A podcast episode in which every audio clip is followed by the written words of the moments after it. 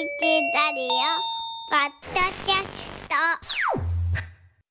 続いて話のダイジェスト。はこの時間はゲストの方へのインタビューをお届けします、い。ABC テレビ毎週日曜夜10時から放送中のドラマ何曜日に生まれたのに橋爪リリ子役で出演中の片山由紀さんにお話を伺ってまいりました。はいちょうど前回の分の話からですかね、あのものすごくこのリリコがはい。存在感を放つようになりまして、そうですね。まあ、序盤も出てたんですけれども、はい。その昔のシーンが一瞬だけだったり、うん。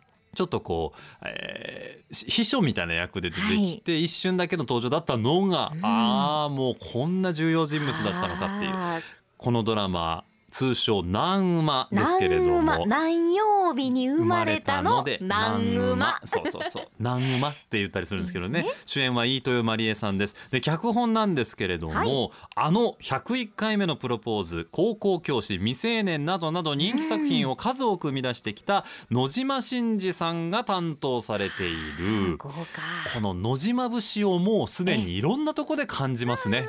もういろんなこちょちょちょっとこう短い会話とかでも新しい言葉を使ってみたりだとかうん流行りの言葉がちょっと取り入れられていたりだとか。設定もまた独特ですもんね。独特ですよね、癖になるんですけれども、主演は先ほども申し上げました飯豊まりえさん。そして溝端淳平さん陣内孝則さんはい。宍戸カフカさん早見あかりさん数々登場されております。あの家族であるとか友情であるとか恋愛であるとかいろんな要素がこうミステリアスに絡み合っていく新感覚のエンタメドラマ。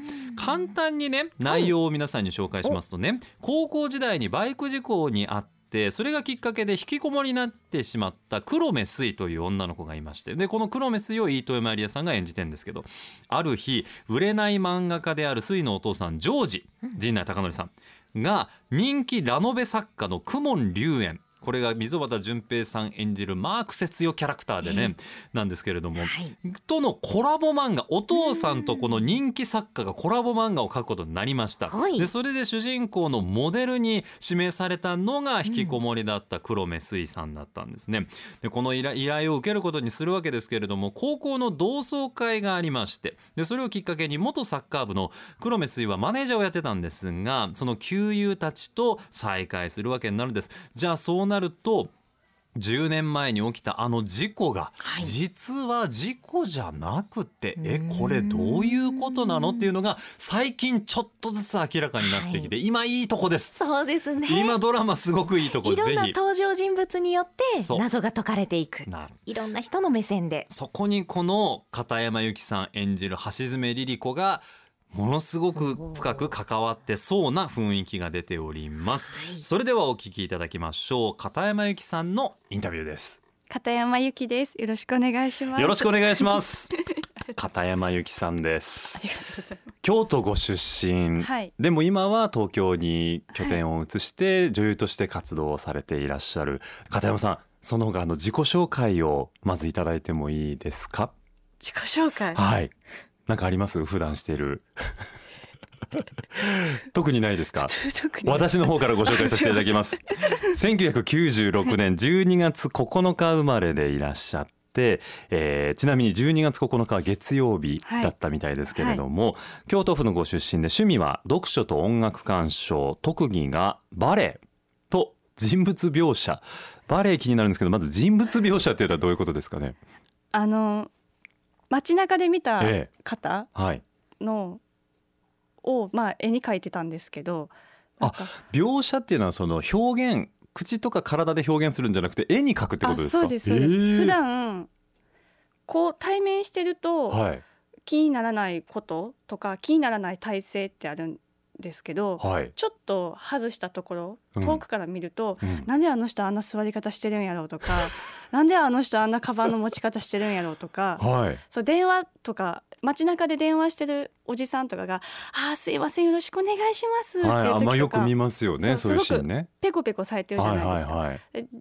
きっと私もしてるんですよ、はいでも旗から見るとうん面白い体勢なんですよ。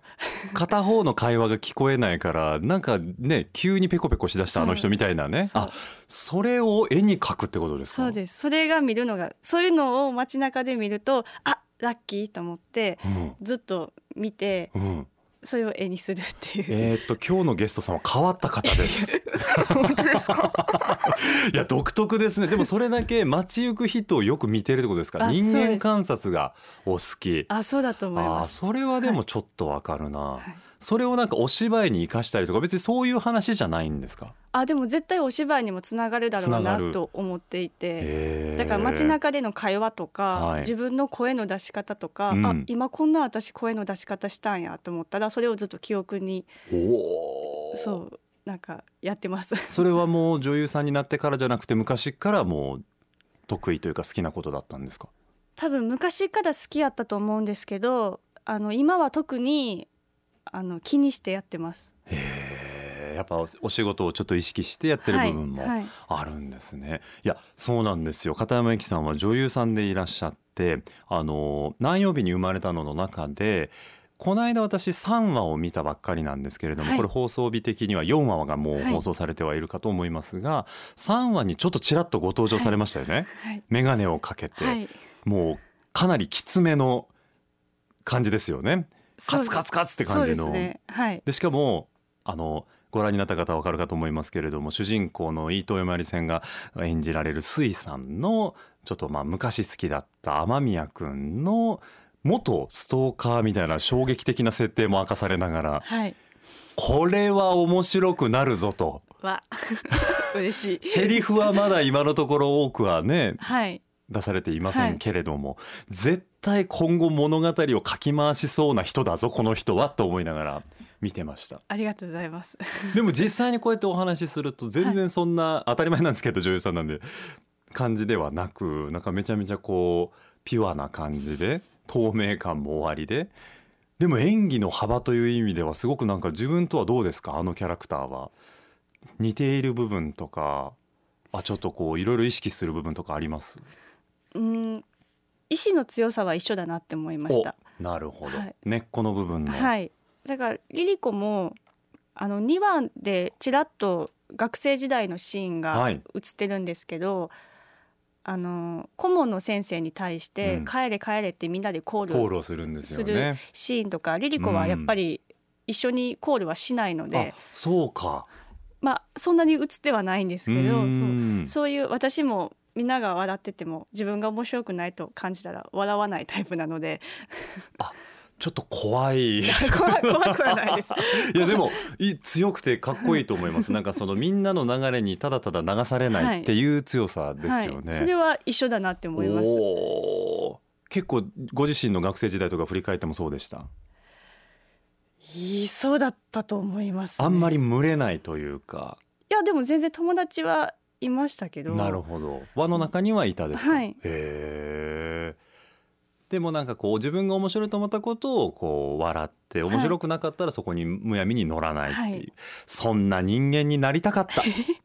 もう常に人の顔色を伺って今この仕事してますけどね。あそうですかじゃあ、は演じる部分では結構まあ共通する部分も多いからスッと入れた感じですか？いやスッとも入れなかったですね。あそうですか。のストーカーっていうことだったりとか、あのオーディションだったんですけどこれこのドラマが。ええで、まあちょっと変わった女の子のオーディションですってえうん。っていうのでお話が来たっていうのと。ちょっとっていうかだいぶ変わってましたよね 蓋開けてみたらね。そう。とか、ん。プロデューサーの方とお話しした時も、ええ。リリコっていうのはすごくし変わってるんだけど、はい。とか台本にもサイコパスって書かれていたりとか。はっきりそう書いてるんですね。そうそうなんですだからどうしようかなと思って思ったんですけど、まあ、自分が、うん、でもきっとそれぞれに変な部分はあるんだろうなと思って。人間誰しもね、はい。はあ。そうだからそんなにそこにこだわらなくていいのかなっていう。ふうに思ってからは、えなんとなくこういう感じなのかなっていうのを手探りでっていう状態なんですけけど。え、はい。そうこまでお話ししただけでもものすごく大人ですよね。やっぱ考え方が。達観されているというか。さっき変な人って言われましごめんなさいね。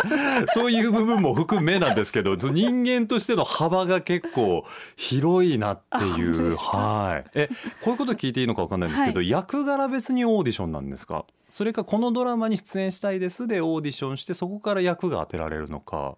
あ役柄でした。役柄で受けるんですか、はい。じゃあそのまさにリリコという役に対してオーディションで応募したっていう、はい。はあ。決まった時はどうでした？いやびっくりしました。あの絶対に落ちたって思ったのでえ？そう。手応えなかったんですか？全くなかったんで、面接ですか？えっと、4人1組のオーディションだったんですけど。そういう感じなんや。そう。で他の方のお芝居も見えるので、ええええええ。あこれ私じゃないなと思って。他の候補者の演技を見ると、わあリリコっぽいみたいな人がいたんですね。あそうです。へえ。だから、ええ終わってから、はい。マネージャーに「申し訳ないけど落ちた」っあ。て 電話するぐらいあの手応えなしだった。はい。で蓋開けてみれば採用。そうです。あそれは確かにまず驚きが来た。はい。へえ。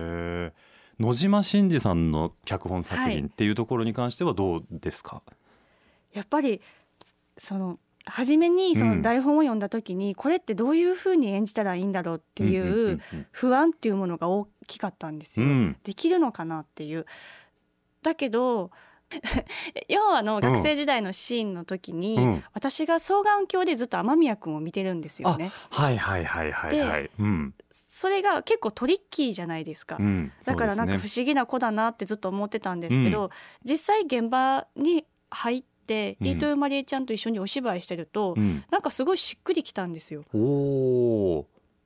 なんか無理があるっていうかちょっとこう頑張らないといけないシーンなのかなと思いきや、はい、うん、あそっかと思ってこんな感じかってなんかすごくしっくりきて。へそれはきっと野島さんの本の力なんだろうなとも思いました。えあそうです。楽しみです。今後の展開が。ドラマの撮影現場に実は私お邪魔してまして。それあのお姉ちゃんから LINE 来ました。お姉ちゃんから LINE で？あのお姉ちゃんがすごい古川さんのことすごいお好きみたいで。いやそうみたいなんですよ リスナーの皆さん驚きました私。なんかなんでやねん見てくださってんあそうですって。ですそうです。嬉しい。京都ですもんね、はいご実家がね、はい。お姉さんは今も京都にいらっしゃるんですか、はい。あ嬉しいってことはあの NDY 特別編であの何曜日に生まれたのに潜入取材させていただいた回もご覧になったってことですよね。そうです。そのしテレビうん。の写真が私に、送られてきた。あなんか恥ずかしい。なんかここれユキもいた、みたいな感じで連絡来て。片山さんいらっしゃらなかったですよね、あはいいらっしゃらないシーンですもんね、うわあじゃあ話が早い。そうなんです。お邪魔しまして。どうですか？撮影現場の雰囲気はは結構和気あいあいとっていう感じで、みんみんな同世代なので。はい、で高校生の役もやってますけど、うん。もうみんな278なので、あそうですよね。確かに。そのシーンも撮らなきゃいけないですもんね、はい、だだから落ち着いてます、皆さん。ああ 大人な感じで、はい。陣内さん面白いですよあね面白いですね。陣内さん。陣内さん見た時に陣内さんだってなりません？なんか。そうですよね。ごめんなさい。それは女優さんに言うのもあれだけど。僕はもうすごく感動したんですけど、でなんかこうねもう超スターじゃないですか、だから緊張してたら T シャツをいただいたりなんかしてあの陣内さんのかっこいい。私もいただきました。いただきました？はい。あ、私一回その陣内さんとはいご一緒したシーンで、はい。それがスタジオだったんですよ。ね。はいはいはい。で、まあぐるっと私たちを囲む囲むようにしてスタッフさんがいらっしゃるんですけど、うん。みんな陣内さんの T シャツでした 陣内さんそれお好きなんですねその作戦が こっち見てもこっち見てもこっち見ても陣内さんみたいな。みんな陣内さんの事務所の人みたいになるんですよねそうですそうです。いやすごくいい雰囲気だなと思ってるんですけど、なんかこうドラマとはい。その他いろんな現場も経験されてると思うんですけどなんか違いとかってあるんですか？こう現場ごとに。あそれはやっぱりありますね関わってる人が違うので一人すごく明るい人がいるとその方に引っ張らーれたりとか、ね。で結構監督によって雰囲気が変わるのかな。それ演者さんじゃなくてやっぱ監督で場の雰囲気って変わるんですか？はい。結構そうですね。静かに淡々とあの演出される方はやっぱり淡々と落ち着いた現場になったりとそうかか。パワフルな方だと現場にすごく活気があったりとか今回の南馬の監督さんってすごく気さくではい。いやあれフレンドリーな方ですよねどどなたですかね？あさ何人かいらっしゃるんだ。はいそうなんです。そうか、はい。この間お会いした方はもう何でもやってってくださいみたいなもう全然気にしないんでって言ってあの監督さんがその画面見ながらチェックしてる時の真横から僕らのカメラが撮ってても何もこうえおっしゃらないすごく心の広い方です僕はもうどそれをドキドキしながら後ろで見てたんですけどちょっとカメラさん近づきすぎじゃないそれと思いながら。でもすごくそれも受け入れてくださって。そうか。監督さんで雰囲気が変わる。それで言いますと、はい。あのミュージックビデオに以前出られたことがありますね片山さんは、は皆さんもぜひ検索していただきたいんですけど あの心オークションというバンドマンの皆さんの VTR にお出になっていて、はい。あの時は「セミシグレ」っていう曲のミュージックビデオを見ました。どうしたんですか片山さん。様子がおかしいですよ。嫌だなと思って。いやこれがでもねもう透明感あふれる片山さんの17歳とおっしゃいましたあれ、はい17歳とか。は17歳ね。いねしんどいですよ。しんどくないですよ。10年ぶりに。うわそうか。やっぱりちょっと嫌ですか？恥ずかしいです恥ずかしいですか、やっぱあそうなんだもうねそれがまたね今見てほしいんです皆さん。あの夏の甘酸っぱい男女のね、はい、季節はぴったりですね季節ぴったりですよね、今。今夏祭りに行ってみたりだとか、はい。畑仕事2人でしてみたりだとか、はい。ごめんなさい言っちゃなんですけど超ベタなんですよ展開は。超ベタなんだけどそこにこう片山さんのこうピュアさというかあどけなさがほとばしるミュージックビデオです皆さん。でさらにそのその時の片山さんを見た上で今の南馬のリリコを見ていただきたいですよね。そうすると片山さんの演技の幅というか人間の幅を多分皆さん感じていただける。成長してるああそうですか。え京都から上京して、東京に住まれてもう何年なんでしたっけ？もう今年で7年目と7かになね。どうですか？東京暮らし。電車とかはでもまだやっぱり迷ったりとかはしますね。電車難しいですよね東京。京都にはどれぐらい行かれてるんですか？京都はもう2ヶ月に1回ぐらい帰ってますね。そうなんめっちゃですか帰ってます。頻繁ですよね、はい。結構ね。はい。それなんでなんですか？まあやっぱ家族に会いにっていうのが大きいですね。会いたくなる。はいはい。そうか。7年経ってもですよね、はい。関西はじゃあお好きですか？あ好きです。へえラジオって普段聞いたり出たりっていうのはあります？ラジオはあのー東京では朝聞くようにしているんですけえどそうなんですか、はい。なんどうしてまたへやっぱ自分の知らないことを知れるからっていうニュースとか、え音楽とか本と、本の紹介とかもされてたりとかするのでそういう自分が知らないことを教えてもらえるっていうのはすごくいいなって思った。インプットのためにあそうですね。聞いてるっていう。出るのは初めてなんで出すよね。るのは初めてです。ラジオまだ喋って日の浅い僕が言うのもなんですけど片山さん多分ラジオ向いてらっしゃるんだろうなっていう。本当ですか？はい。あのすごい引き出しが多そうなのと あとなんかこう自分の素で喋るはい感じがものすごくこう楽しそうだなっていう。おなんかーあのね俳優の方とかで演技はお好きだけど、はい。ちょっともうこうやってフリートークで喋るのとか無理なんですっていう方もいらっしゃるんで、そうですよね。どうですか？そういう意味で言うとフリートーク。いやでも私もフリートークそんな得意ですってタイプではないです。あのな一番うわって思うのは、はい。インタビューしていただいた時とかはい。見どころをどうぞとかって言われると。見どころをどうぞどうしよう。この後聞くつもり満々なんですけど僕。なんかあれ苦手。はい。えどうしようどうしようどうしようどうしようと思って。片山さんそれで言うとねそれあんまフリートークじゃないですよ 逆にそうそうそう。それ PR コメントなんで。あそうそう。あそう PR コメントが PR コメン結構うん。あのちゃんとしないとダメじゃないですかまあまあまあまあねそう。お好きに喋っていただいていいんですよ。そんな別に構えなくても。いやでも、うん。PR コメントでうん。そのいろんな方が関わってるドラマや映画であー自分がそうか、はいそ喋るってなると結構うん。どうしようってなります。そういうのを急に背負っちゃうんだ PR はい。ってなると、そのみんなを代表して言わなきゃっていう、はい、さあ正義感もあるのか じゃあちょっと PR を この流れで言うのもあれなんですけど、はい。